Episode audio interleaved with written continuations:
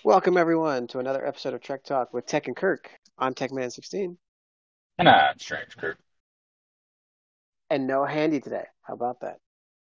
Handy could not join us. Although I did text him, so we'll see. He may jump in uh, mid recording. All right. Well, today we're going to move away from Star Trek Fleet Command and move into the greater Star Trek universe where all the other people lie that like Star Trek. And here with us we have uh, Jim. Jim, how you doing, man? I'm good. How are you guys doing? We're doing pretty good. Thanks for joining us today. We really appreciate it. Oh yeah, no problem. Glad for uh, thanks for having me. So, Jim, you uh, come from the fitness industry, is that right? Yeah, in in in a way, yes. I I as of last year uh, own a gym. I've been producing fitness content since really powerlifting content since 2006 and uh, started a, a podcast that was very very successful in 2013 it lasted until early 2018 and then later in eight, in 18 started a, a new show with one of my original co-hosts called 50% Facts, and it, it's uh, it's an you know kind of an industry podcast. In some ways, it's it's kind of meta on the industry, and sometimes we're we're talking about kind of the down and dirty facts of nutrition and uh, um, and training and uh, the psychology behind all of uh, becoming successful at all of it, I guess, uh, depending upon the guests that we have. And uh, uh, yeah, so fitness industry, yeah. How did you and Kirk meet, or you know, have you guys known each other for a long time, or or was it just just chance? You know, he listened to your podcast and reached out. I think that it, that's probably the the uh, best description. I think that we connected on Instagram. Okay.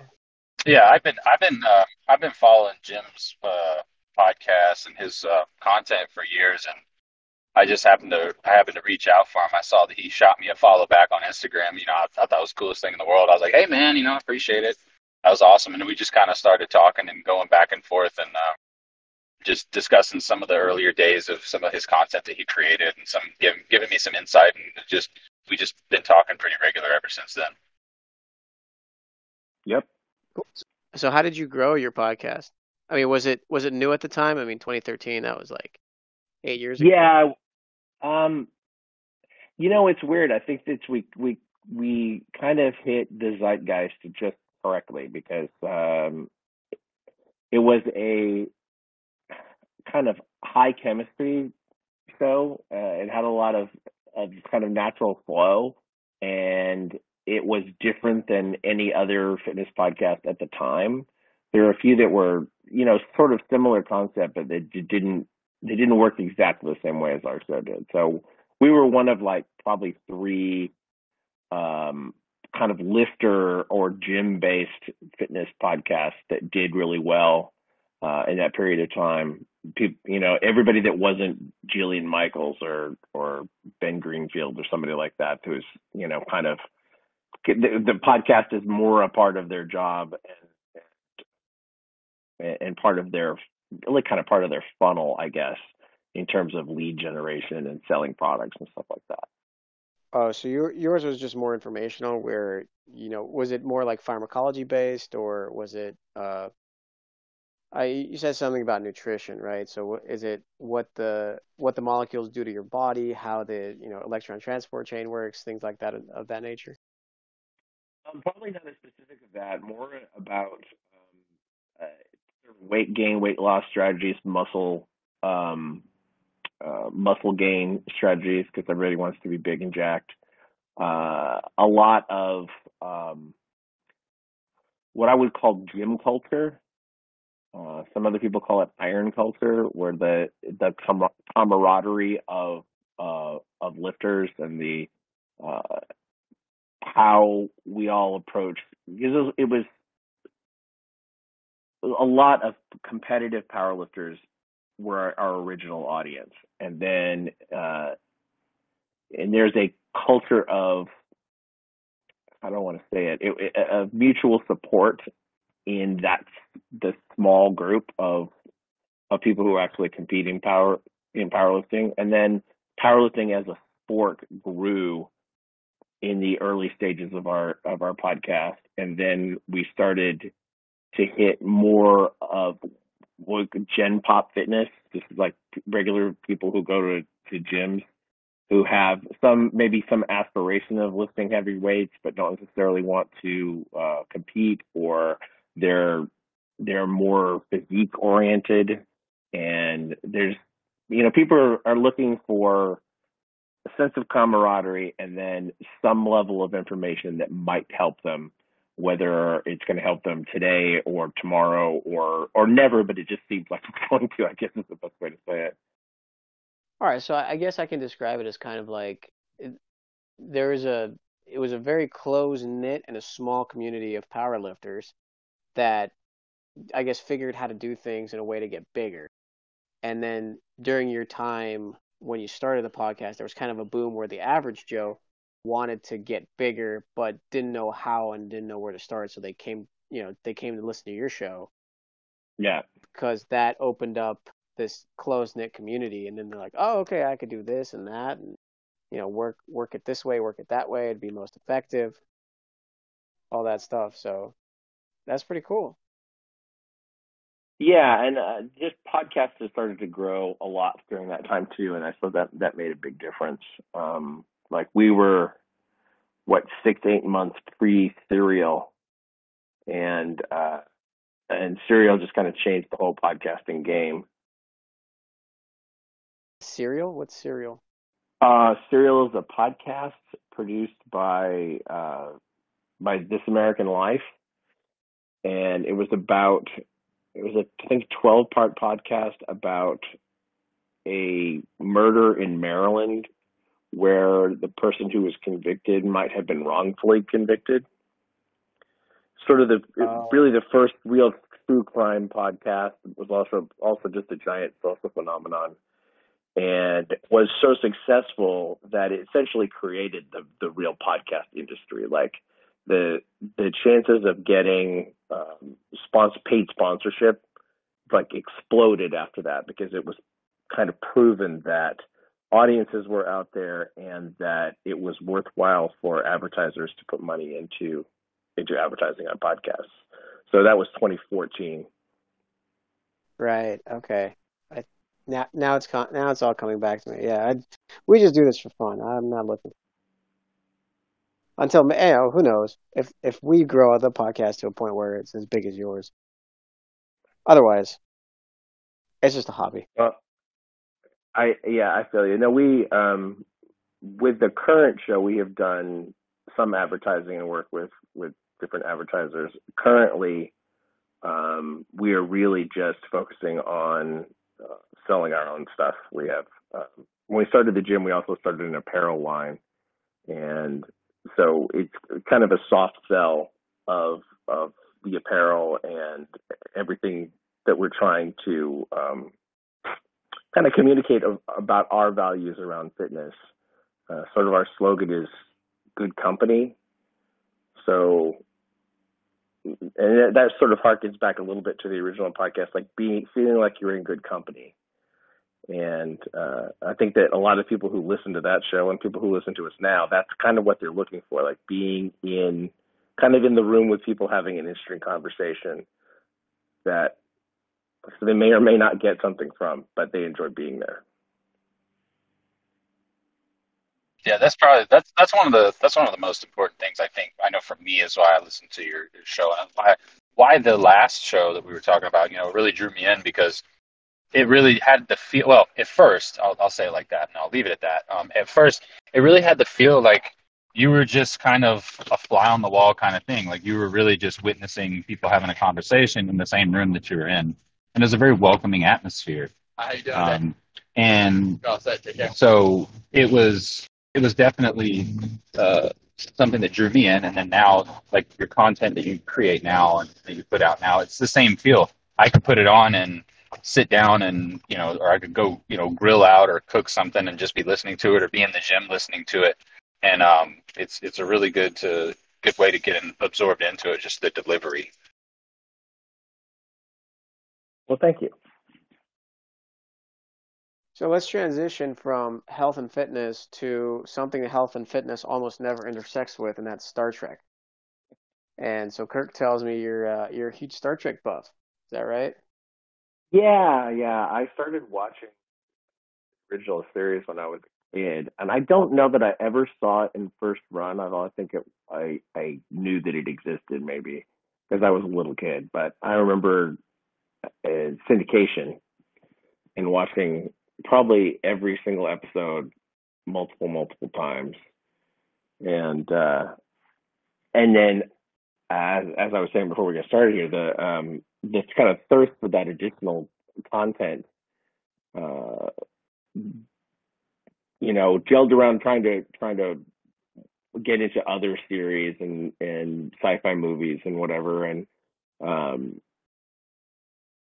our my my wife and I met in high school, and we were not we didn't actually date. We were friends for a long time, and uh, we ended up going on our first actual date uh, after she had graduated, and the movie that we saw was was Star Trek: The Motion Picture, and that that might have been the end of the whole thing. well, that that uh, I guess that's the fork in the road. That would have either yeah. either you, you you married this girl and you were with her together, or that would have been the end right there. Yeah, yeah, she really hated it, but um we kept dating anyway. So, I, I guess I was well, lucky that she she's not not so discriminating that she was willing to hold it against me. But oh my god, so so she doesn't so she doesn't like it at all. She doesn't like Star Trek at all. she just wasn't into the movie. She is fine with Star Trek. She did not like that movie. She said it was boring, it, and it is. Um, I, that may sound like blasphemy, but it's it's really quite slow. It's super yeah, no, super it slow. It it's is. beautiful, but it's slow.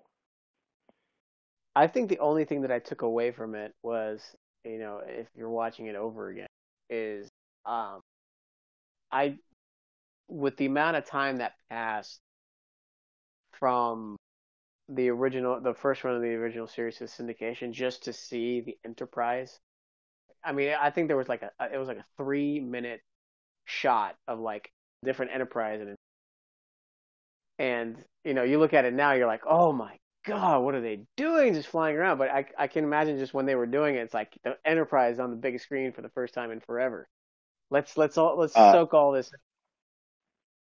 Yeah, and the the model and the lighting and what all that taken over by Douglas Trumbull, who actually did 2001 and he brought a, a certain aesthetic aesthetic to it. He's the first guy to put lights on the outside of a of a starship that light up the starship.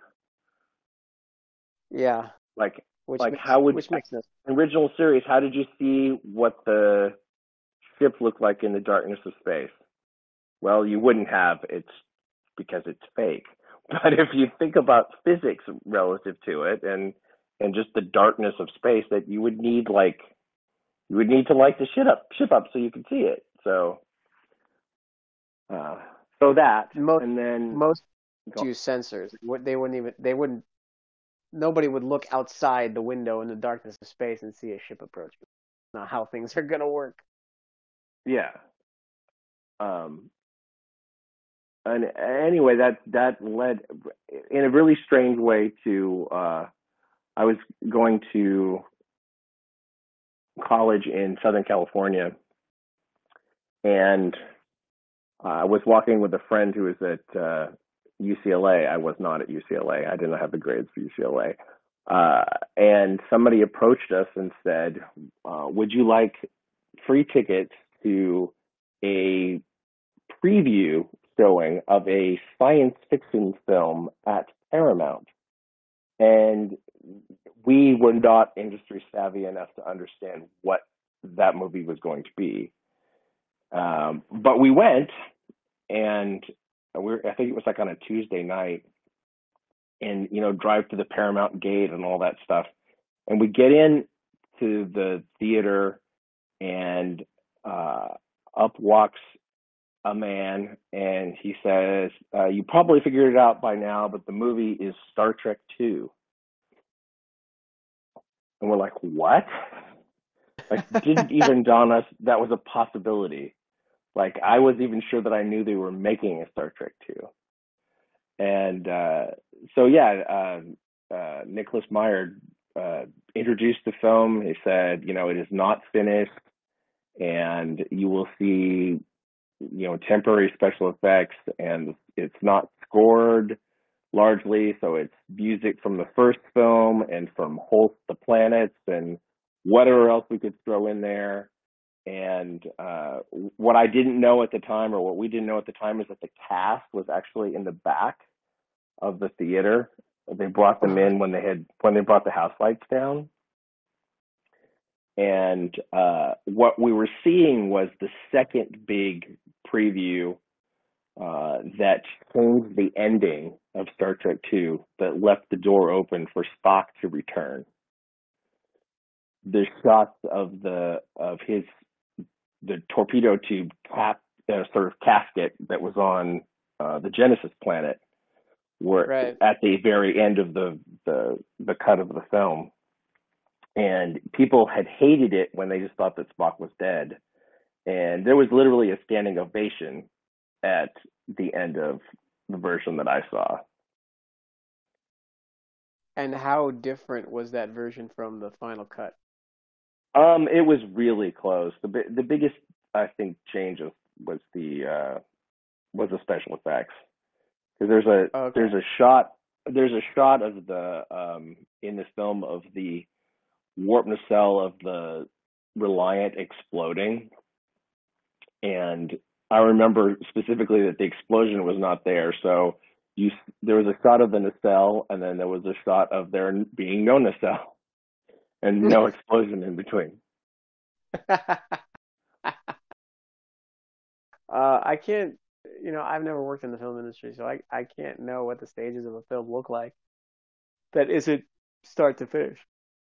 So I, I imagine that must have been a little odd. It was. I was, but I was interested in film. I was taking, you know, film classes at the time, so it was interesting to see how it all um, fit together. You know, later on, seeing the the final version.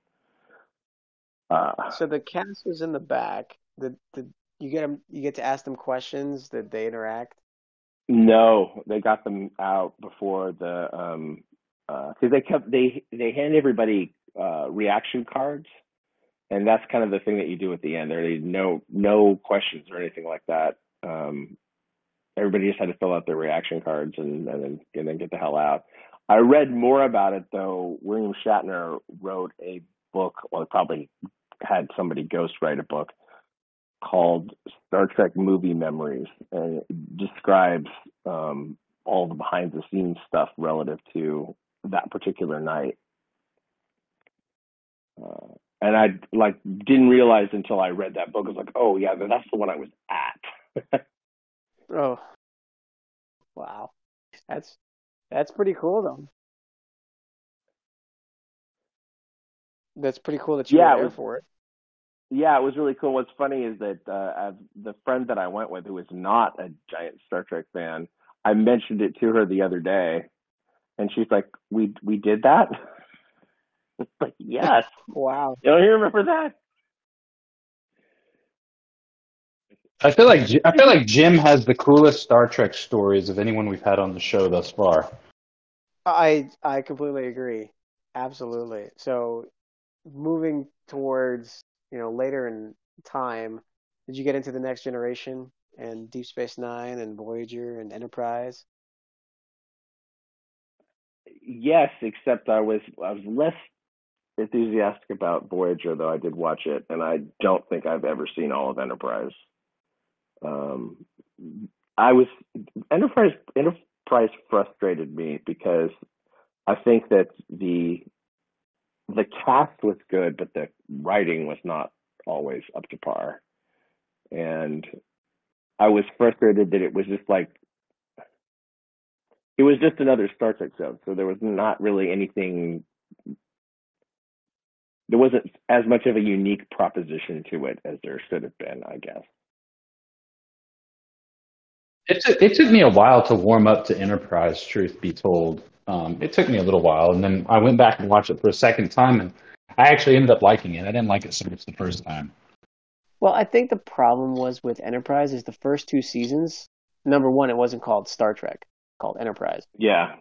And then they really tried to do a uh, try to combine our history with our being, you know, North American uh, history that coincides with the Star Trek universe, how we just explored space for and all the mistakes we make, and mm-hmm.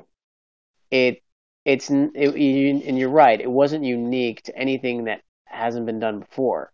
You know, with Kirk and the New Frontier, uh, Picard and you know the the Next Generation with their really bad season one, two episodes.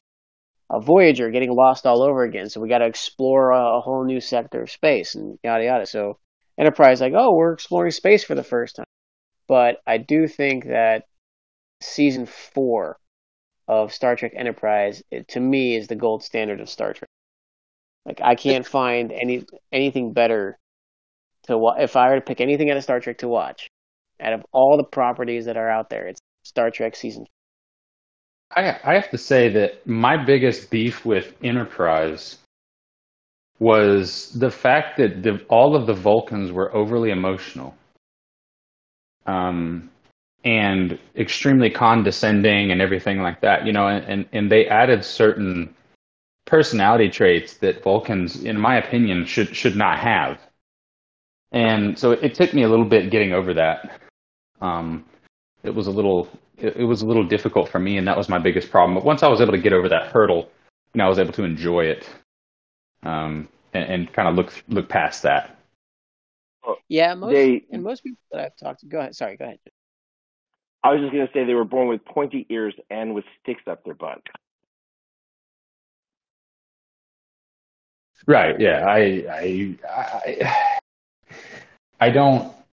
The one one of the biggest problems, and of course I could talk. That it's a whole conversation. You could talk about it all day. Is I. I. It really upsets me when there's an established a race within the Star Trek uh, community and or the you know the the fandom whatever but there's an established race and they act a particular way and this is canon and then for some reason the writers and and, and people of that nature they want to start tweaking it and playing with it and i don't i don't like that you know uh, well we wanted to change that because we wanted it to reflect this. Well it, you can't that's the thing. You don't change it. It's not your job. You're taking someone else's product and running with it. Some things you i understand artistic liberties. Um, you know, you kind of want to make something your own, but it gets to a point where you're just kind of screwing with it, and it's it's not making it any better; it's making it worse. And that was one of those examples, in my opinion. I, I think they did that with the Klingons, but they made the Klingons better than the original series. I think they also made the Borg better over the course of of the stories. Um, it, it's even just the change where where the, you didn't have to go through like an elaborate surgery to to be uh, under the influence of the Borg. The the nanotechnology part of it made oh okay, so like the danger is very immediate. It isn't just that you're going to get kidnapped and then you're going to be sedated and then you're going to be, you know, then they're going to do surgery on you. No, like instantaneously you will lose control. So it created like a body horror uh, immediate body horror thing as opposed to, you know, a, a I don't know, sort of a saw type uh, uh, surgery horror. Yeah, yeah, I and I I think uh, in in my opinion the the the Borg in Voyager were a lot scarier than the Borg in the Next Generation. Yeah, except for that first episode. Um, where Q exposes them to the the Borg for the first time. That's why, yeah, like, yeah. there's a Borg episode of, of of Enterprise, and I was like, what? Like, ah. You know, the the growing theory is the the Borg enter, uh, episode of Enterprise is the Borg from First Contact. So Yeah, I've seen that. there there is a theory, a fan theory. I don't think it's been confirmed that the reason the Borg went from we just care about your technology and we're going to take a cross section of of your hull so we can examine it and add it to our own to we're going to assimilate you was because the Borg from the future altered the current Borg of the Delta Quadrant to you know to become more I guess violent if you will which would make sense be, because Yeah. uh,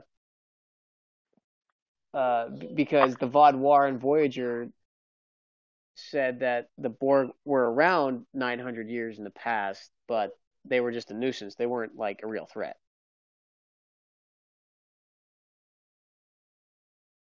Yeah, I guess that's true. The um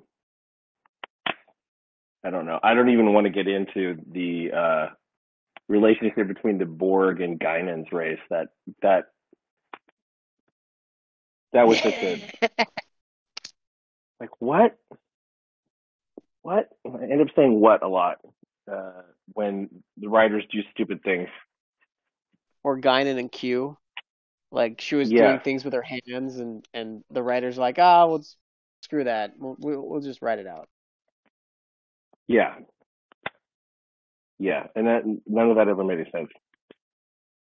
there's a lot of those little things that we could pick apart where you know the writers had an idea where this was going and then they kind of dropped it kind of like you know, remember those um the aliens that uh i want to call them the Yeerks but that's a different sci-fi franchise but they go through your mouth and that you have a little thing sticking out the back of your neck and they eat Yeah, the con- yeah, the contagion um whatever they're called. yeah you know and, and uh i can't remember the officer whose head exploded um Yeah. when they revealed the uh the the mother creature and then they were supposed to come back at some point right because they sent a signal out to the unknown Yeah. into space but they never came back Yeah. They never came back. Uh, What, maybe um, they'll come back in Picard or something, but um yeah unlikely. What um if as far as the older the Star Trek the older Star Trek goes, I don't I can't remember if we covered it. Had a few things going on over here, but um what is your I mean what is your favorite series as far as the um the what what is uh what do you call it tech old Trek? yeah i call it pre-abrams trek so pre-2009 Yeah, Jim, what's your your favorite one there? I, I think I could probably talk in more easily in terms of favorite episodes and maybe not whole series because every Star Trek series has been kind of uneven. Um, City on the Fit for Edge of Forever from the original series is my favorite. Um, it's probably my favorite episode period just because of uh, because the stakes were awfully high. Uh, the Deep Space Nine episode uh, where they were in San Francisco in the in the past and uh, the Bell riots. That I can't remember the name of that episode, but that's uh, one of my favorites. Uh, original, I mean, or, uh, It was a Next. Generation. i know what you're talking Yeah. about Yeah, uh, Next Generation probably um, Inner Light, and I wish that they had saved Best of Both Worlds for a real movie, something more self-contained. I don't know. It, it seems like there was so much more that could have been done with it. It was I felt this I felt the same way about reunification. Uh, yeah, that could have been a that could have been a whole thing. I think it's interesting how they have, eh, as Star Trek has gone forward, um, sort of factored Spock into the Romulan world, for better and for worse.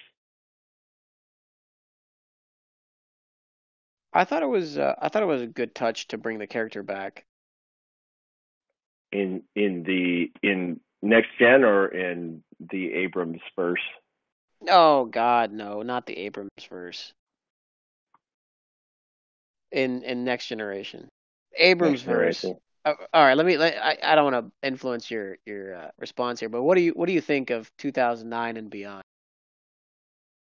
I liked 2009 much much better than I thought I was going to. I tried to to go into it with a pretty open mind and think, okay, well, this is not going to be exactly the Star Trek I'm used to. I just want a good explanation for why it's not. And largely, I got that. It's not perfect, but uh, largely, I, I, did get some some sense of why it was different. I also I also factor in that that first contact thing the timeline as well. And so a, a, lot of things are already different than than they would have played out um, through the you know the first six uh, original cast movies and all that stuff. Uh, some of the, I like some of the performances. The some of the relationship twists were weird. I didn't think about needing to see Spock in a relationship with anybody. Um, outside of his parents, you know. I mean, that was that part was okay until they killed off Winona Ryder, and I don't know why. I don't know. Um, there, the the I whole did, Spock Uhura thing is just that was kind of an oddity to me because if if the goal was to portray Uhura as a as a strong, independent black woman, then why did she spend like half? Well, this was more into darkness, but she spent half the movie bitching Spock about him not paying enough attention. It was, I just, that to me was so weird. Well, I don't think that that character gained anything by becoming a nag. No. No. no, she didn't. I thought the whole point of of her was that she's a she's a competent officer in in a in a utopian society where race and color and orientation doesn't matter. And here we are, you know, in in the near future where we're supposed to promote everybody on merit and uh, material gain is no longer the driving force of society and and all of a sudden it's like why aren't you paying enough attention to me it's like can we can we talk about this later it's like, no, I want to talk about it now. yeah, I, that that bothered me. I felt like it was not necessary. It uh I didn't need any of that. And and that character in the in the particularly in the movies had great agency. She didn't necessarily have a huge role in the story, but she had great agency. The the bit where she is uh, running that little transporter station in uh, Star Trek Three when they steal the Enterprise, and she she pulls the gun, pulls the phaser on the the guy that she's working with, and and she forces them in the closet so that they can steal the Enterprise. Like that was amazing. That was one of the best scenes the character had. Why couldn't we have more of that? because uh, I can always do selective editing, but I'll hold my tongue. I, I just I I I think that uh, there's too many too many cooks spoiling the soup. I, yeah. I think that there are too too many influences, and I would never have picked J.J. Abrams to do Star Trek or Star Wars he he is not... a director or producer rather because he's proven that he makes money, and so that's what they went. Yeah. What about the new series? The Picard, uh, um, Discovery, Lower Decks, upcoming Strange New Worlds. I love Lower Decks. I think it's hysterical, and it I think that sometimes they do a, other than the design of the ship that we've never seen before. I think that they do a, a better job of, of lighting canon than uh, than the other follow-on shows have. Um, I liked Picard. Uh, but I some of the story arc really bugged me and didn't make any sense. But I liked it anyway. Uh, Oh, you don't, you, you're not a big fan of uh, killer androids from outer space and how stupid that sounds? I was fine with killer androids from outer space until there's yet another version of of that of a character that Brent Spiner is playing. That that was a poorly written character, and I realized that they were just trying to use his his current appearance because he's you know seventy or whatever. But that, that it was a shitty character. It was a character that just didn't it didn't do anything for me, and I didn't understand his motivations and he's one way in one scene and he's another way in another scene. And that bothered me. The whole like attacking flowers thing was irritating. Um, uh, that I don't know. I liked the whole idea of of them being on a, a non Federation ship. I uh, I think it was an interesting turn that every hologram on the ship is a different version of the captain's personality. That's that seems like something that would work really well in a book. That is got irritating in the series, but still, I mean, I liked it well enough. Um, I was not a giant fan of the first half of um, first season of Discovery. I enjoyed the second half more, even though I think that the mirror universe is kind of a device that that can get overplayed, and I think it they have overplayed it now.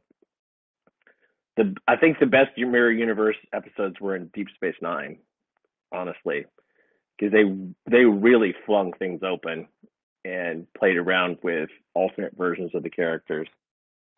Um, a friend of mine is really good friends with Doug Jones, and um, uh, I, I I I think he does a lot with a very uh, strangely constructed character on that show.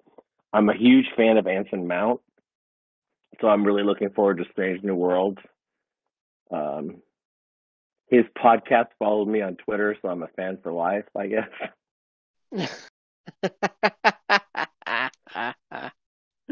Go Captain Pike. I think he's really good, and and he's a he's you know he does this podcast with with a with like one of his best friends, and they're industry people and all this stuff, but like they're they're interesting. They do interesting things, and their hearts seem to be in the right place. So so I'm always going to be a sucker for that. I think he did a really good job with um, with Pike. Um, I and we've done reviews on the on our show. We've done reviews of, of Discovery on our show. I'm super critical of the show. I don't like it at all. Um, I think it's pretty terrible overall. But his his portrayal and his character, I thought was done very well, and it was one of the few things that if I were to watch any more, if I were to rewatch any of it, it would be specifically for that reason. I I think Discovery had good actors play good roles for for some of the things like in season one, Jason Isaacs, great actor, played a great character in Lorca. Although Yeah. he kind of went he kind of went a little wonky with the whole I'm a supervillain at the end of season one there. They had Anson Mount did a great job playing Captain Pike. Uh, season three had Paul Guilfoyle play Carl. Um, I admire Doug Jones. I like, and he pulls off Saru very well. The character is just meh for me, but they keep taking the best parts of uh, Discovery and making their own spin-off shows. Like Georgiou is gone; she's going to be in a Section Thirty One show. Uh, Pike and Spock are going to be in their own show, and Discovery is just left with, you know, I don't know. I there are too many things wrong with Discovery. I just and it's Yeah. funny because it's funny because like the first two seasons it was all about canon that was what was wrong with the show. Season 3 was all the with all the social justice non they try to put in there. That just is a is a real turnoff. Yeah, it, here's the thing. So here's the thing. It's not the fact that we want. Um, it's not the it's not the fact of, of the inclusivity. That's not the that's not the snag for me. it's the way that it was like it was almost like it was an afterthought. Like, hey, this is a hot topic. We need to throw this in our show so we can gain some support from this community. Well, we're already done with the script. All right, well, just pepper that shit in there and it was it was almost to the point of well to in my opinion it was to the point of exploitation where it was you, you give this character an identity but you don't let them develop it and you don't let that person shine through and, and really live it out and, and really show us what that means it's just this token mention and then it's back to business as usual you know looking for some crying child that blows up dilithium or whatever the hell the case is right yeah and part part of the problem is I don't have a problem with. You're right. I don't have a problem with the inclusivity of of. Uh, there's a transgender character, or there's non-binary character, or, all the black people talk to the black people, and all the LGBT only talk with the LGBT, and they're all segregated in their own little groups. What I have a problem with is the actors didn't get hired for their acting ability. They got hired because they're a certain group to play themselves in a role on a on a fictitious environment instead of hiring an actor to play a particular role in a fictitious. Does that make sense? Like they hired non-binary transgender people to play themselves in a different universe instead of hiring an actor. I see what you're saying, but for me, it's not that.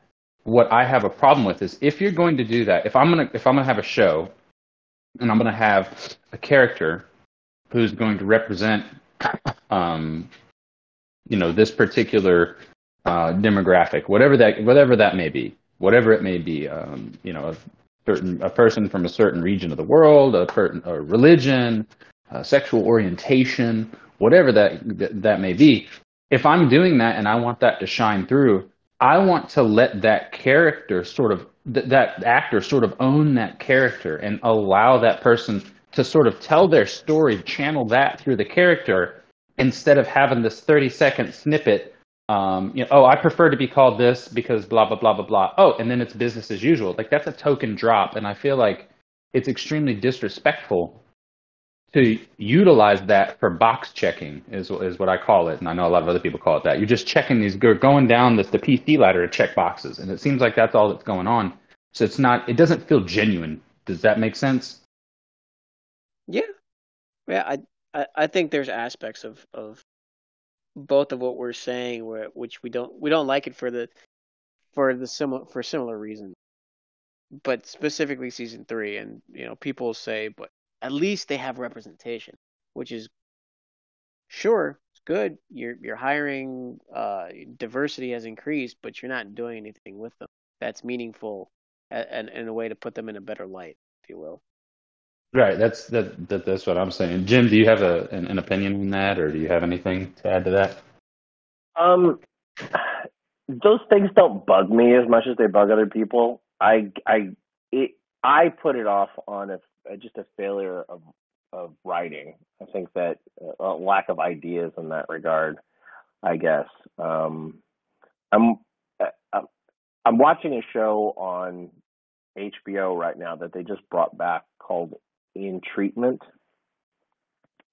and like there was an original run of the show from like 2008 through maybe like 13 uh, and it it had Gabriel Byrne as a therapist, and each episode was uh, centered on like one one client, one one patient, uh, and you would follow those people's threads through. Anyway, they brought it back because it was a property that they owned, and it was something that was easy to film during the pandemic. And I was listening to uh, someone, one of the producers involved in the show, talking about uh, the writing process. They'd had to do a, a virtual writers room because of COVID, and they really brought in um, people with the lived experience of of these characters to help write it, and it it shows with logic. There's like a reason why put specificity on that because they haven't yet in what I've watched, but they just have done a really good job of what Discovery suffers from, and it really looks like when the other shows like all the visuals and how how the relationships work. But if you watch any others like that that they've been um, stuck with forces the kind of contortions you're talking about. I don't have any out there, but just the consistency of the characters is difficult. Um, probably one of the most problematic characters in terms of pay or do. I never know if he's a genius on the verge of being incapable of doing his job because he's overly emotional. Like, I don't know where they're going with him. So, like an acclaimed theater actor, uh, and the best with what they give him, but it's not well written. I don't. The logic behind it is rough. Like, just because he's the gay character, he's supposed to be like like a parental figure to a uh, non-binary character or a transgender character like that uh, yeah so affinity but like but but more than that beyond the superficial i don't see it anyway. What about promoting an ensign to first officer well i think that they made us I, I don't know i i was okay i was kind of okay with that honestly because they were in a they were in an odd situation. Like, where else were they going to get a first officer? Who else was? We haven't met anybody else on board who could have done it. So, well, seeing her qualifications, I think anybody on board could have done it. Uh, potentially, mean, potentially. Uh, you have three background actors or four on the bridge that that could be the first officer, and they would on the same. But thing. we don't we don't know anything about him, and Tilly is a very very popular character. That's yeah. I mean, yeah, she she is. They, she and they made Wesley good... Crusher and and Ensign without him going to the academy. I mean. Well, they made him an acting. I was gonna say, yeah, I think that, that was an acting ensign pending, uh, yeah, was, you know, academy uh, graduation. Yeah, well, it was just she was an acting first officer before they actually made her a first officer. I mean, it, it to me it's the same kind of kind of thing. You're you're just engineering the story around around the reactions of the characters and not actually motivating it. Let's see what happens, and then we'll base our decisions off of how popular these characters are. Yeah, a little bit. A little we'll bit. take a poll. Here's a CBS poll. Who's your favorite actor in in the show? Oh, great! Promotion time. well, congratulations. The audience of our show agreed that Bill in accounting should now be the captain because he's very witty. Well, but, we, but have an, we have an, we have an overrepresentation of of uh, lizard people, so Linus is going to get more lines in the show. but uh, that's I mean that's true of a lot of shows. I mean, um, uh, here's an example from the 70s, which I'm I'm I'm I'm certain I'm the only one who watched the show in first run. Uh, that was good times. Uh, J.J. Walker, his that character took off, and John Amos is one of the great black actors of of our time. Decided to leave the show because he couldn't get a decent storyline because the character, the actor playing his son, became very very popular, and so all the scripts were written around him. It's it's nothing new. It's certainly not new to Star Trek. Sure. I, no, yeah. it, it does get frustrating though when you. It it gets frustrating because it's. Uh, we made a comment. I made a comment one time, and and and somebody not really corrected me, but they provided me a different perspective, and said something about you know a lot of us when we're fans of something we like to take ownership of it, and and we do it not so much like we're trying to say we're in control of it, but we feel like we're a part of it. We're a huge fan, you know, and so we'll we'll say stuff like people will say my sports team, like my right. Atlanta Falcons or whatever. At the end of the day, I think people have to realize that it's not your show. Um, and what it seems like what they're trying to do is they're trying to appeal to a new audience. Because let's face it, me being in my early 30s, like when you start going, you talk about huge Star Trek fans. I'm a bit of an oddity, right? Like most people my age are not are Trek Trekkies.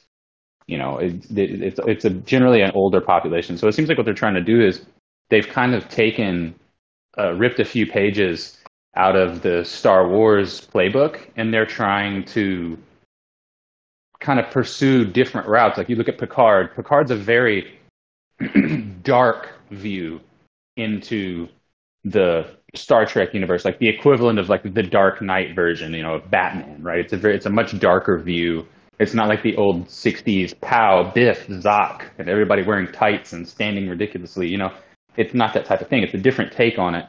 And so I think what they're trying to do is they're trying to pull not just one type of person, they're trying to pull different people because now you have, as far as Star Wars, you have a whole new crop of fans, you know, with the with the cartoons, you got kids that are getting into it and and things of that nature. And it seems like that's what they're trying to do. They're trying to go in a bunch of different directions at once to try to see how how we can milk this cow. You know, how how we can get more cash out of this and and keep it alive and, and keep making money. In my opinion, it's just what it looks like to me. Well, the Star Wars thing is they took the exact same storyline that made Star Wars popular and just sprinkled in, you know, new characters, if you will, and to try to appeal to the masses.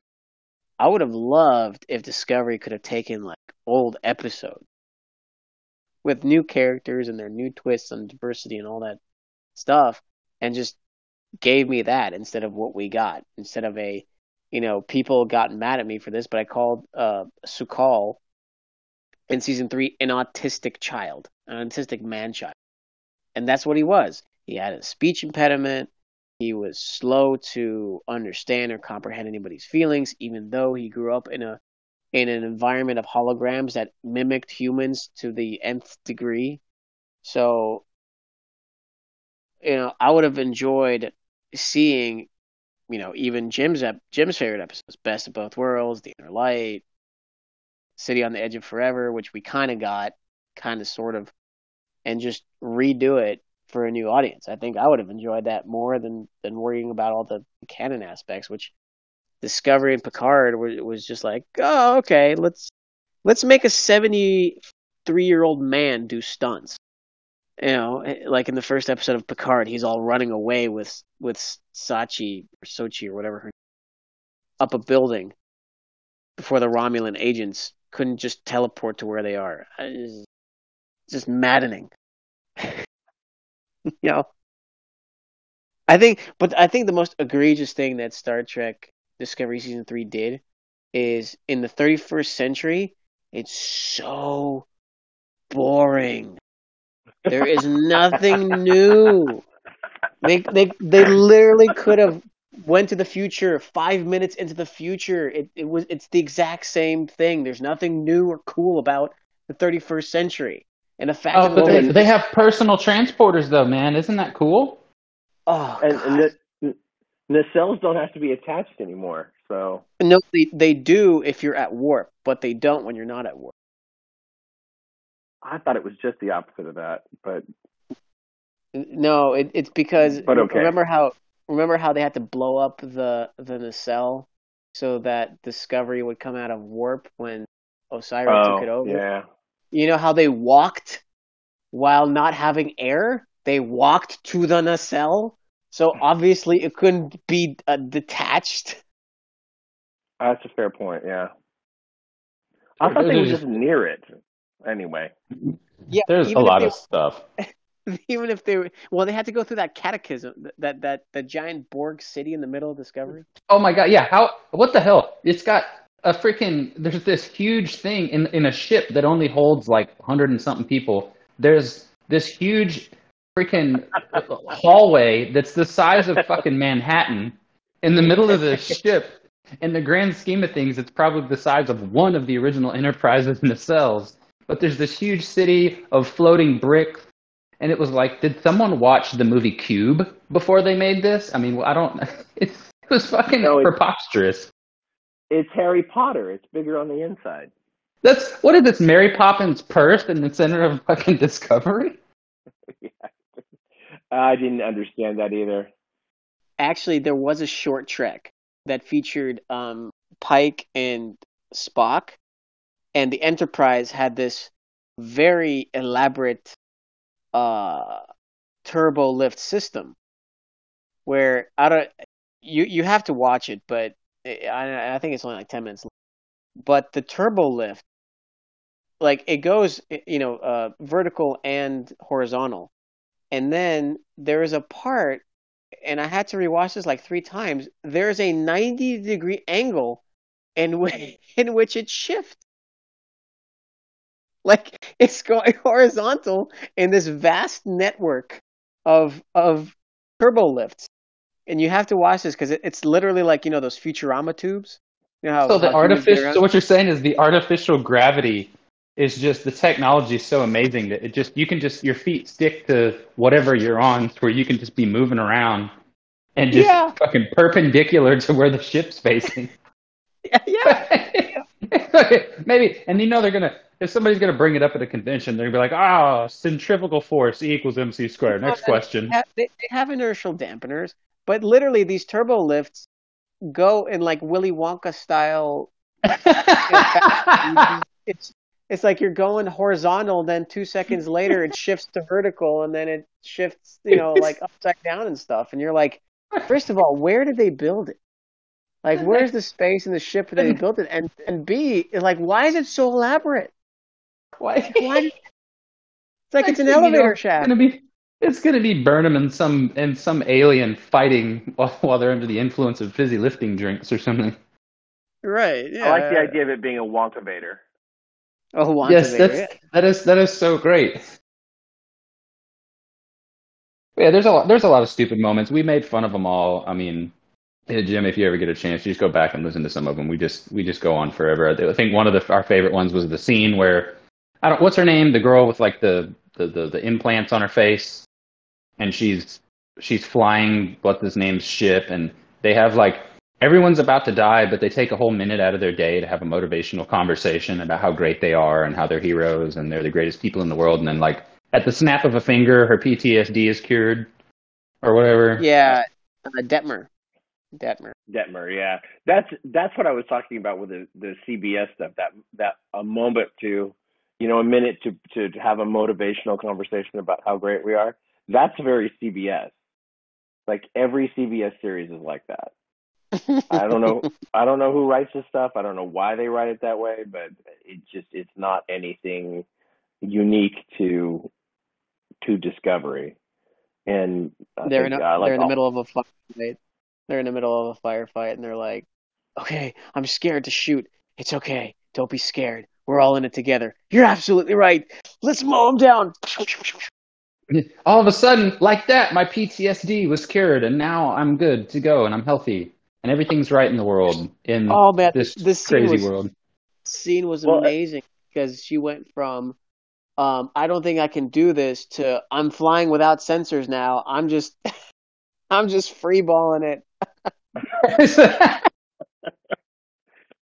Well, a- at least Deep Space Nine took a whole episode to get Nog past his PTSD.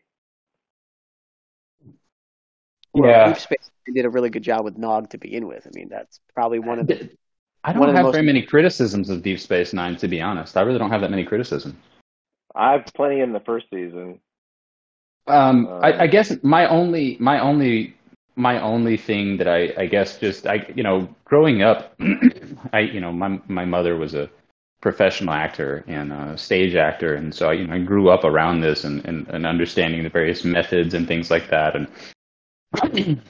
I mean, I even uh, one of my stories. I think I told you this at one point, Jim, in one of our conversations. You know, I I was on stage um, uh, acting, and one of the people who came to watch that play that we were putting on was uh, none other none other than George Takei, and he was in the audience. Really? Yes, and so really? Yeah. Oh, he really does talk just like this. yeah, yeah. Oh, he's and he was very, very, very nice, um, and very awesome. Um, and so you know, it's funny story. The side story here. You know, my mother comes running back there, and she looks like pale as a ghost. And I was like, "What the heck is it?" And she goes, "George Takei is in the audience." And so half of us were like, "Whoa!" And then the other half were like, "Who?" Who? And, and so and so going out there, as soon as I walk out there, of course you can't miss him, and it's like right there in front of the stage, and I'm supposed to say my lines, and I'm just like, "Get it together, man." You know, I was like, I was a kid. I was like, "Get it together, get it together." But anyway, he was he was very nice, but um, you know, my biggest gripe was that some of the characters, n- namely Sisko, he had like that one thing that he did when he got excited, and it was like this Shakespearean ranting is the best way that I can describe it.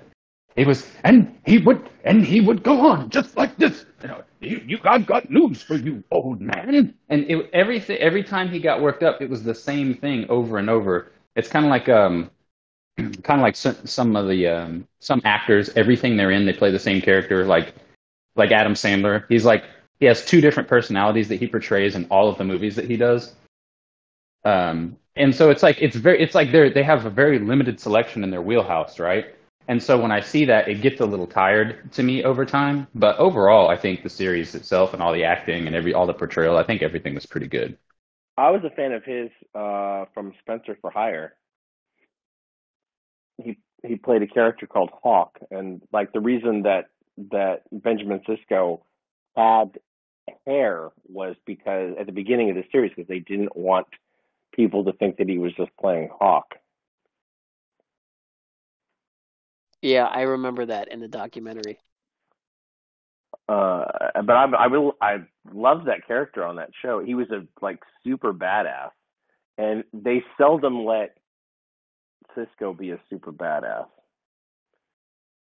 They even let Picard be a super badass. Although I think my favorite Deep Space Nine moment was uh, very early on in the first season was when they had uh, uh, Julian Bashir. I think when he was under his uh, w- when the credits were still under his Arabic name, not not uh, Alexander yeah, Siddig. Alpha, El Fadil. Yeah, yeah, yeah. And uh, he was playing. Uh, he was taken over by the the the. I don't know if it was whatever alien it was, uh, Rao Vantika. You remember that episode where he was where his body was taken over by the the criminal and he was stealing oh, yeah, a shuttle, yeah, yeah. And just Yes. just his just his acting when he was being taken over was it was so funny. I couldn't stop laughing the first time. He's like, "My name, Ray. Oh." like, dude, you're trying way too hard. I can't believe they used this take. Well, I think that that's my issue in general with Deep Space Nine, and it's kind of a thing that that on the newer shows they they do manage at least some of the time, and that's a more naturalistic style of acting. That that um, and there were moments in the original series that were like that, and I think it's the reason that maybe Star Trek Two works so well. That two through um, to two, three, four work so well is that they don't spend a lot of time um, being self. The characters don't spend as much time being self-important as as the characters on Deep Space Nine did, and the the the acting style was. I mean, it was. I don't know. It was so particular, and and and it, they would have guest stars come in, and they would just, you know, they would pick it up like it was a virus and and spread it around. um, Would pick it up like it was a virus. well, I, um, I think that's the wrong analogy to use in 2021. well, it, it resonates. So uh, the like, let me let me back up and give me an example. The woman who played Kai Opaka, Yeah. You believed that she was that character. Like you almost couldn't imagine that actress doing anything else, and everything that she did was so on point to that character and felt so natural and real. And then they had Louise Fletcher come in, and the the playing Kai Wynn, uh, or as my kids used to call her, uh, Kai Windbag, uh, such an incredibly self-important character, but also portrayed in a very self-important way. Like I'm a very important actress, and I'm playing this very important character. And it's kind of what you're talking about with with with Sisko. You know, there were weren't a lot of moments that you let his hair down and and was believable. Terry Farrell was not that that kind of character most of the time uh, as when she was playing Dax. He was he was maybe the best character in the whole thing, and it sucked that they killed her off before the last season. Yeah, contract disputes and whatnot. Yeah. Well, Rick Berman's an asshole by all reports, so. Yeah, well, Rick Berman also provided us better episode than than the new shows combined. Yeah, gotta we gotta give credit where it's due. So, what about um, what about uh, Voyager? Did you ever really get into that and watch all of those? The whole thing. I never loved it. I'm rewatching it right now because one of the the podcasts I listen to listen to is doing a you know episode by episode thing. Uh, and my memory of it isn't as good. I I rewatched the like the last two seasons of Deep Space Nine for the same reason from this, this podcast I listened to. Um, it, just again, a lot of the stuff is unmotivated. I don't understand where the com- characters are coming from. The, the consistency from episode to episode is somewhat lacking. And you think it would be I mean, obviously, it's going to be harder in a show that has just minor arcs that go through a season. Um, that's why I'm somewhat interested to see what's going to happen with Strange New Worlds because it is supposed to be episodic as opposed to being, um, you know, a long continuing story. It, to see, now they've had plenty of time to write, so hopefully there is consistency of the characters from episode to episode. But um, I think that Next Generation definitely suffered by the fact that the episodes were written um, um, discreetly from one another. I guess like you you didn't see the kind of character growth that you should have seen. Deep Space Nine was was even when it went into long arcs, still had that problem. Like Miles O'Brien, like whatever happened with him, like he should have had a tremendous amount of character development from in the seven years of that show, and there really wasn't much. He was the same character at the at the end that he was at the beginning. But Miles O'Brien was an amazing character. So how can you how can you improve upon amazing? Well, he spent a lifetime in a in a in a a, a jail cell, and he and the next week he was okay like I wouldn't be okay. That it seems it seems like that, that should have colored the character the rest of the time. And we and don't why we didn't talk he about that. Why didn't he have enough agency to get a divorce? Because clearly they did not like each other. But they did, and I don't. I think Worf don't. Worf giving uh, Worf giving birth to Molly was probably the funniest thing ever. Well, if you remember correctly, Keiko almost called off the wedding. Remember? Yeah, well, he probably should have. that was a character they had no idea what to do with, as well. no. Star Trek has done a, a remarkably crappy job of writing women, and that's uh, they're. I, I believe that they're that's something they're trying to address. That they're just doing it in, inconsistently. Well, I, I think I think with Miles, with O'Brien, you know, he was the most popular um, non-commissioned officer in the show, and really the only one that got really any time. you know, everybody else was, you know, an officer. And so um, I think that they could have done a lot more with that character, showing the fact that he may have been on the senior staff, but, you know, he wasn't an officer. and showing the difference um, in in how you know the world worked between the two. Yeah. It was it was interesting from a from a perspective that I think a lot of people suffer from, where he's a workaholic, and his family life takes you know second stage to that you know second stage to that. So I think that was kind of their way of portraying this inequity between home and work life. Whereas everybody else on the show either had a had a significant other who they worked with or they didn't have a significant other at all. Yeah. You know, it wasn't until what's you know season six was it that Sisko got Cassidy, and whenever they whenever he needed to do something, she's always on some freighter run, right?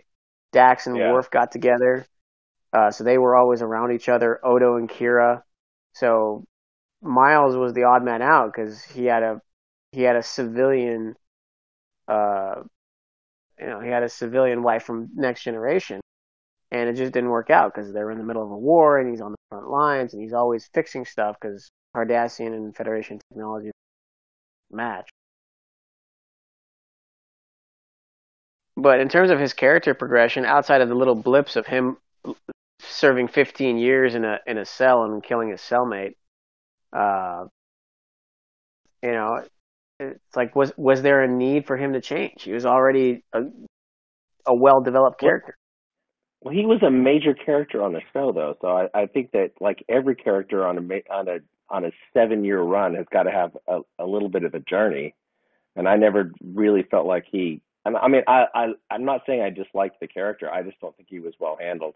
He was also like he was the punching bag of that show. Like all nearly all the really terrible things that happened happened to him. That you know that prison term thing being the worst of them but like every time you turned around there was some terrible thing and he was the guy that it happened to The, he the was the Harry double, the Yeah. android body double. he was the harry kim of of of deep space nine oh man, somebody else Harry. who didn't get promoted right. Who's a senior officer as an ensign? yeah as an ensign that didn't make any sense Well, you know, going switching gears real quick. Um, did you on the third Star Trek reboot, uh, uh, Beyond? Did you did you catch the point where you know the you know Kirk was doing his sort of dialogue at the beginning of his captain's log, and he was talking about. He said the whole thing seems a little episodic. I don't know. Did you catch that? yes, I did. Yeah, uh, that the to me the thing that was wrong with that movie was the need to use Idris Elba in disguise and then reveal him. I thought that was, you know, spoiler alert, but I thought that was because it was a fun movie. It was certainly more fun than the other two. Um, but I like Idris Elba, but it, seems like he was shoehorned into that that role, and you know, it, it was the same kind of, um, yeah, we all got it ahead of time reveal that Benedict Cumberbatch being Khan was like, oh no, this is the bad guy or whatever. I mean, like, I, know, I was really frustrated by that. I was also like, I, uh, Into Darkness is probably my least favorite Star Trek thing that isn't Star Trek Five. You actually enjoyed Beyond, Star Trek Beyond. Yeah, it was fun. It was fun. I, I had low expectations, so it was fun. I just I I just didn't like guess- that part of it. yes, I guess that would make sense if you have low expectations. It's okay.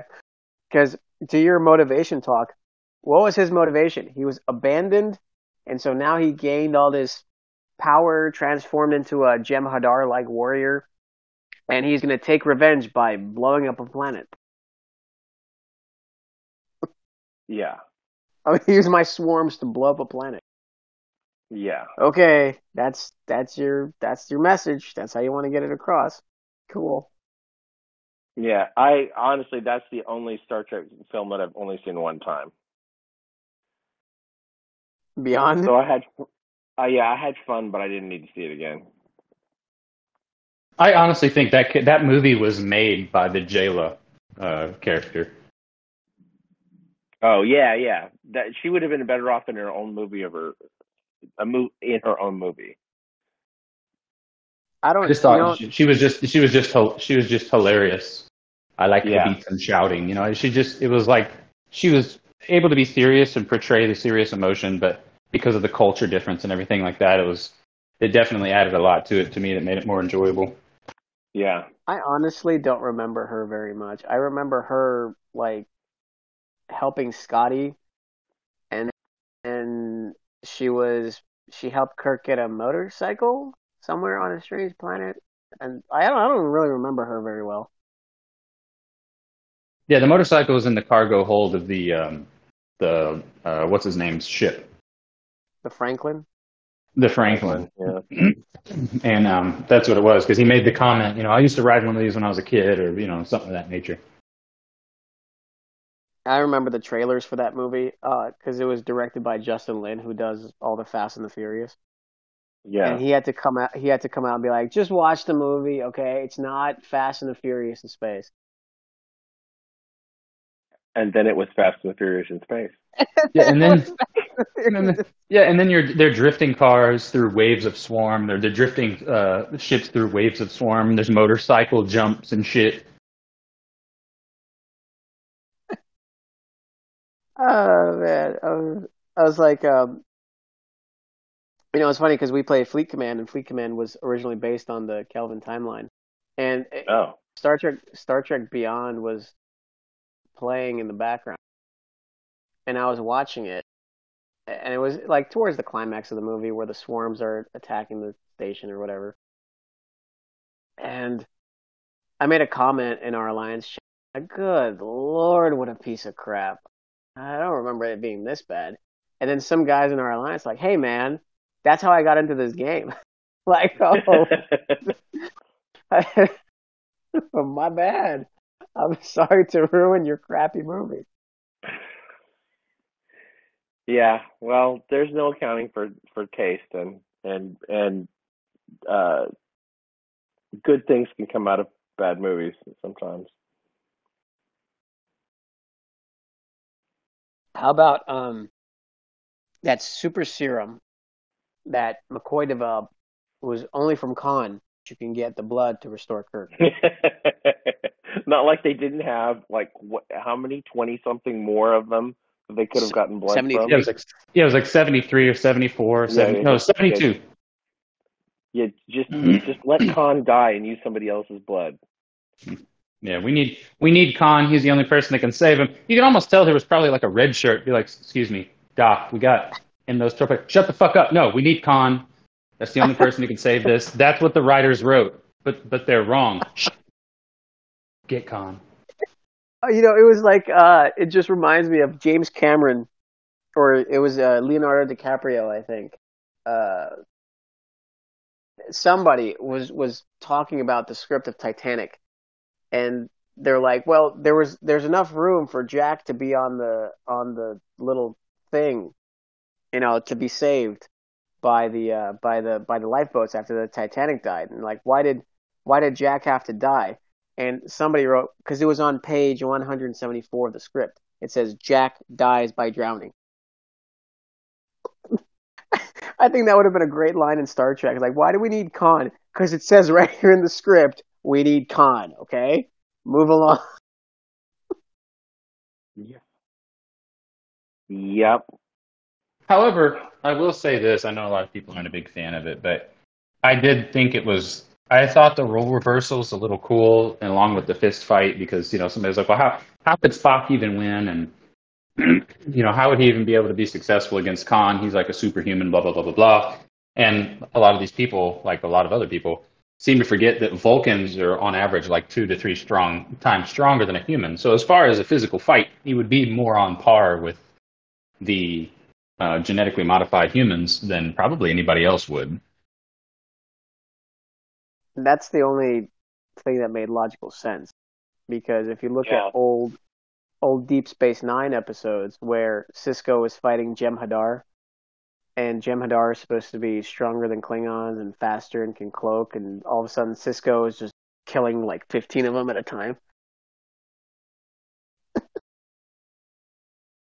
Well, yeah, that stuff goes out the window when it's not convenient for the script. You know, you know, it's like, like it's like in zombie movies. If, you know, these guys have these machine guns at the beginning of the movie, and they go to shoot through all these zombies, and everyone ends up dying. The zombies still fine, but then that same machine gun later on in the movie magically starts killing the same zombies because it's convenient for the script.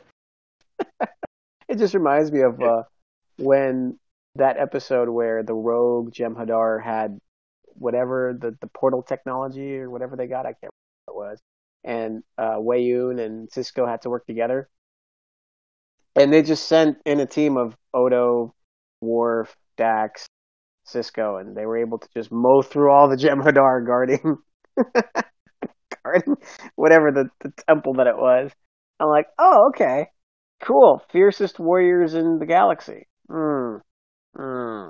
So I think I don't Yeah. think I think the question that we haven't asked Jim yet, is what, what's your favorite character? It's a really good question. Um, hmm. One of my favorite, I will say, one of my favorite performances is Karl Urban, though, as as Dr. McCoy.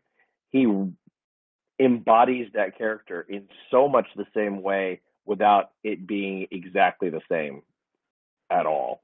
Like, oh yeah, that's. Bones. Yeah, I, I agree. He, he he he definitely did. It seems like he definitely did his research, or he just got lucky enough. But he was also able to put a personal spin on it, where he made the character his own while still being true to the the original uh, Bones. Yeah, more successfully than anybody else. Uh, I thought. I mean, uh, I'm not a giant fan of the Ethan Peck Spock in in Discovery. He's going to have to kind of win me over in uh, Strange New Worlds.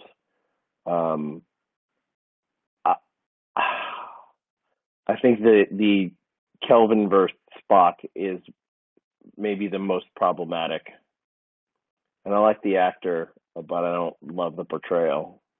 Oh, the the the Spock in the Discovery universe.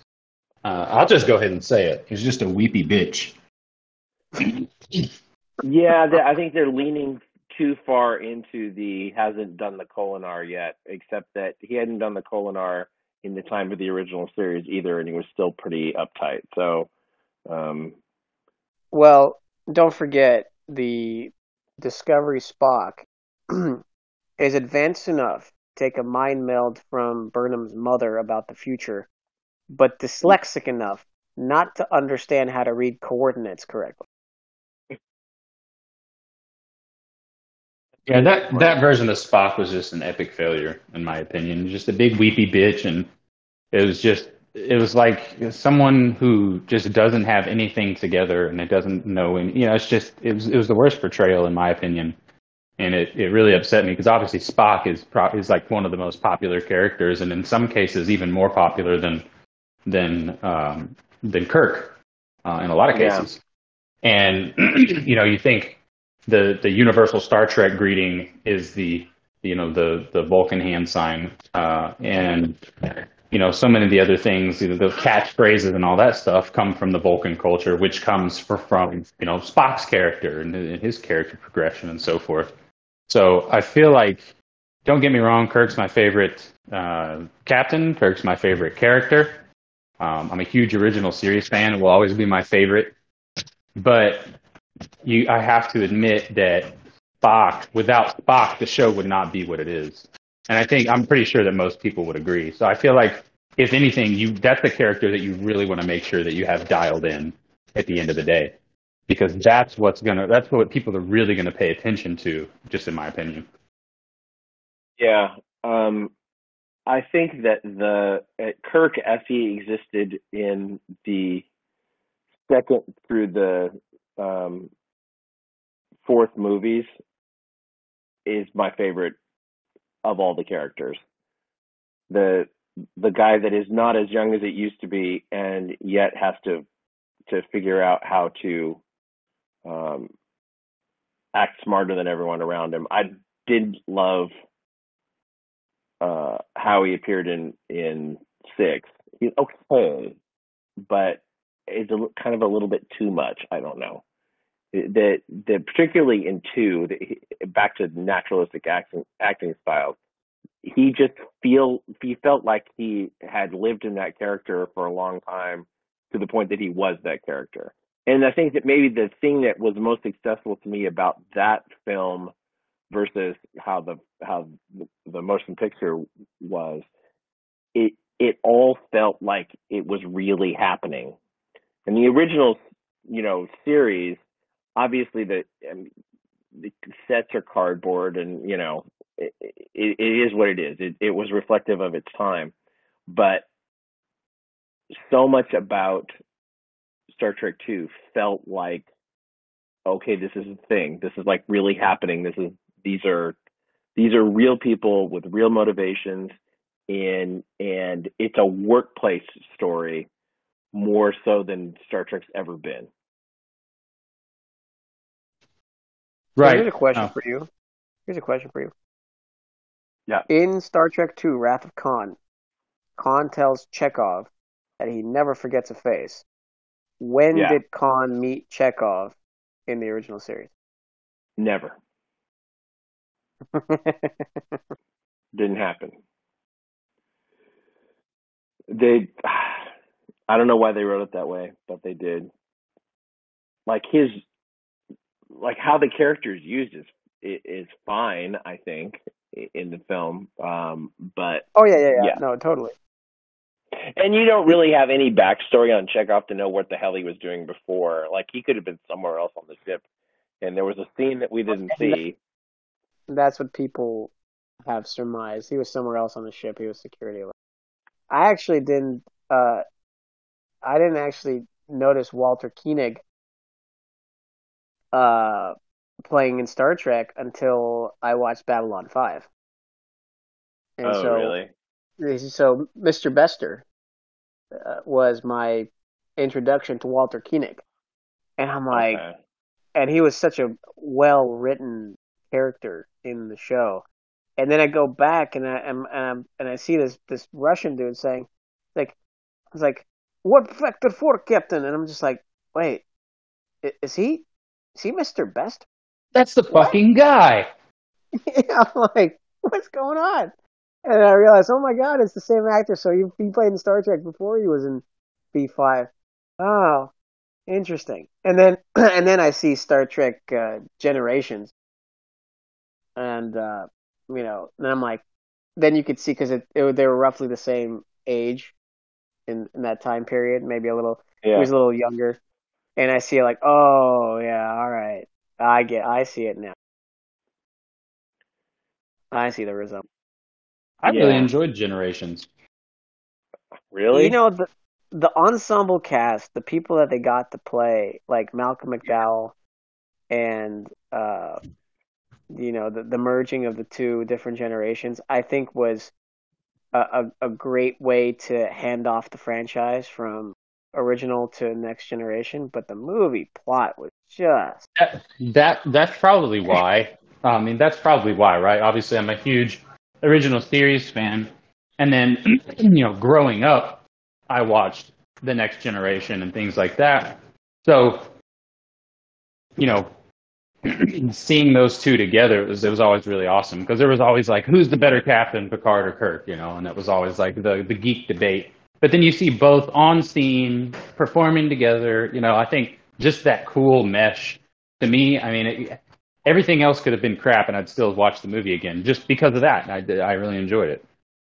No, I I think it was great. I I thought the interactions that they had with one another, captain to captain, was was pretty cool. It was it, and I think that was the first movie where they really went out on the special effects because, especially that scene with Data, they're plotting the the course of what happens if the sun blows up, where does the ribbon go, the, all these things. I thought that was a really cool scene that they did. But yeah, the, I mean, the storyline of, all right, I'm gonna blow up the sun so I can get back to the next. Is what? No, it was, it was definitely it was definitely silly. Um, but you know, like I said, just all that stuff together. Um, it definitely wasn't as bad as Nemesis. Um, I don't I don't know that there's much that is. I, you know, I would take Nemesis over the newer movies. Really? I mean, yeah, even though you had the, you know, you had the stupid dune buggies and, you know, some of the scenes where it's like something pops out of the scimitar and Riker immediately knows that's the captain. Go, go transport him now. Uh, I mean, I still prefer that. Actually, you know what I preferred is I preferred if they, uh, if somebody sometime ever did a direct or not a director's cut, but a um, uh, a cast cut because there were scenes. I don't know if you've seen some of the uh, uh, deleted scenes, and there was a lot of them. But uh, you could stitch the movie with some of those deleted scenes, and it would turn out to be a really good Star Trek movie. Because, like, I don't know if you, I don't know, did you, ever, did you guys ever see the alternate ending to uh, to Nemesis? Not sure that I did. What happened? So the the alternate ending, it, it was Picard. He's back on the bridge, um, and everybody's gone around, right? So they have like Riker and Troi left. Worf went back. Geordi's gone. Data's dead. He gets a new first officer. I can't remember his name, but he he he played in uh, Enterprise. He was uh, Colonel Hayes of the MACOs. So he becomes the uh, the first officer, and he's basically starting anew with a new crew, and he's kind of showing them the ropes. And then they're like, "We have a new chair for you, Captain." And he sits in the chair, and there's seatbelts. like there's Oh. seat belts. He's like, like, "Oh, finally, now we now we get him." And uh, and so he and the the scene ends with, you know, he tells the first officer, "It's like, it's it's time for us to leave." It's like, "Where to, sir?" And he goes, "To boldly go where no one has gone before." And that that's kind of how it ends. It's like the Star Trek theme play. Hmm. It's, Like, I- it was- it's something I would definitely have to see because it just sounds cheesy as shit. I'm not gonna lie to you. well, no shit, but okay, dude, you you and I watched everything Star Trek. When is Star Trek not cheesy? Come on, man. I mean, yeah, yeah. I mean, I, I, I, I would say it sounds cheesy by even those standards. You know. so my problem my problem with that film other than the writing was was deciding that they needed to to do it with a Picard clone that didn't really look anything like him. yeah. Or, And I I mean the fact, I have seen go ahead. go ahead. I I've seen Tom Hardy in in things that I actually liked him in and and this was not one of them. It was not a good performance. It was a poorly conceived character and and he's, even even if it's supposed to be just a younger looking version of the character, they did not nail that in any way. Well, they said, you know, if the the room, uh, uh, uh, I've read things that said, you know, it almost ruined his career and almost ruined him. I wouldn't be surprised that. It nearly ruined me, and I watched watching the film. yeah, I mean, yeah, Well, they said, it- I mean, it, it, it nearly ruined him, and I think Tech probably knows a little bit more about it, but Well, it's weird that they used a bald version of Picard when in the flashback of that episode where where Q, you know, acted as God, he had hair when he was young. Was it Mosaic where he uh, his artificial heart was uh Yeah, was uh, failing? Yep. Yeah.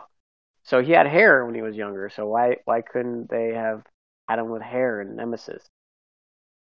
And then yeah, Picard cloned to lead the the uprising of the Romulan Empire. And Like if you're going to clone somebody I to guess- lead the Ro- uprising of the Romulan Empire, why wouldn't it be Spock? eh,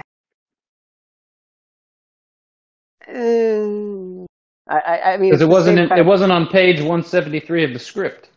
exactly. Thank you, Kirk. It wasn't on page 173. It's, I, I, I bet that the that director who also refused to watch anything Star Trek before directing that episode, It, his mental his mentality is the same people that made Star Trek Picard. It's like, uh, oh, this is data in a box. How did you recover him from the scimitar explosion? Eh, it's the, the you know whatever device. So that why was he kept in the box? Well, no, B B four was in the drawer. They disassembled him, but but Data was on the planet with the end with the Oh, androids that his Ye- biological brother was raising children or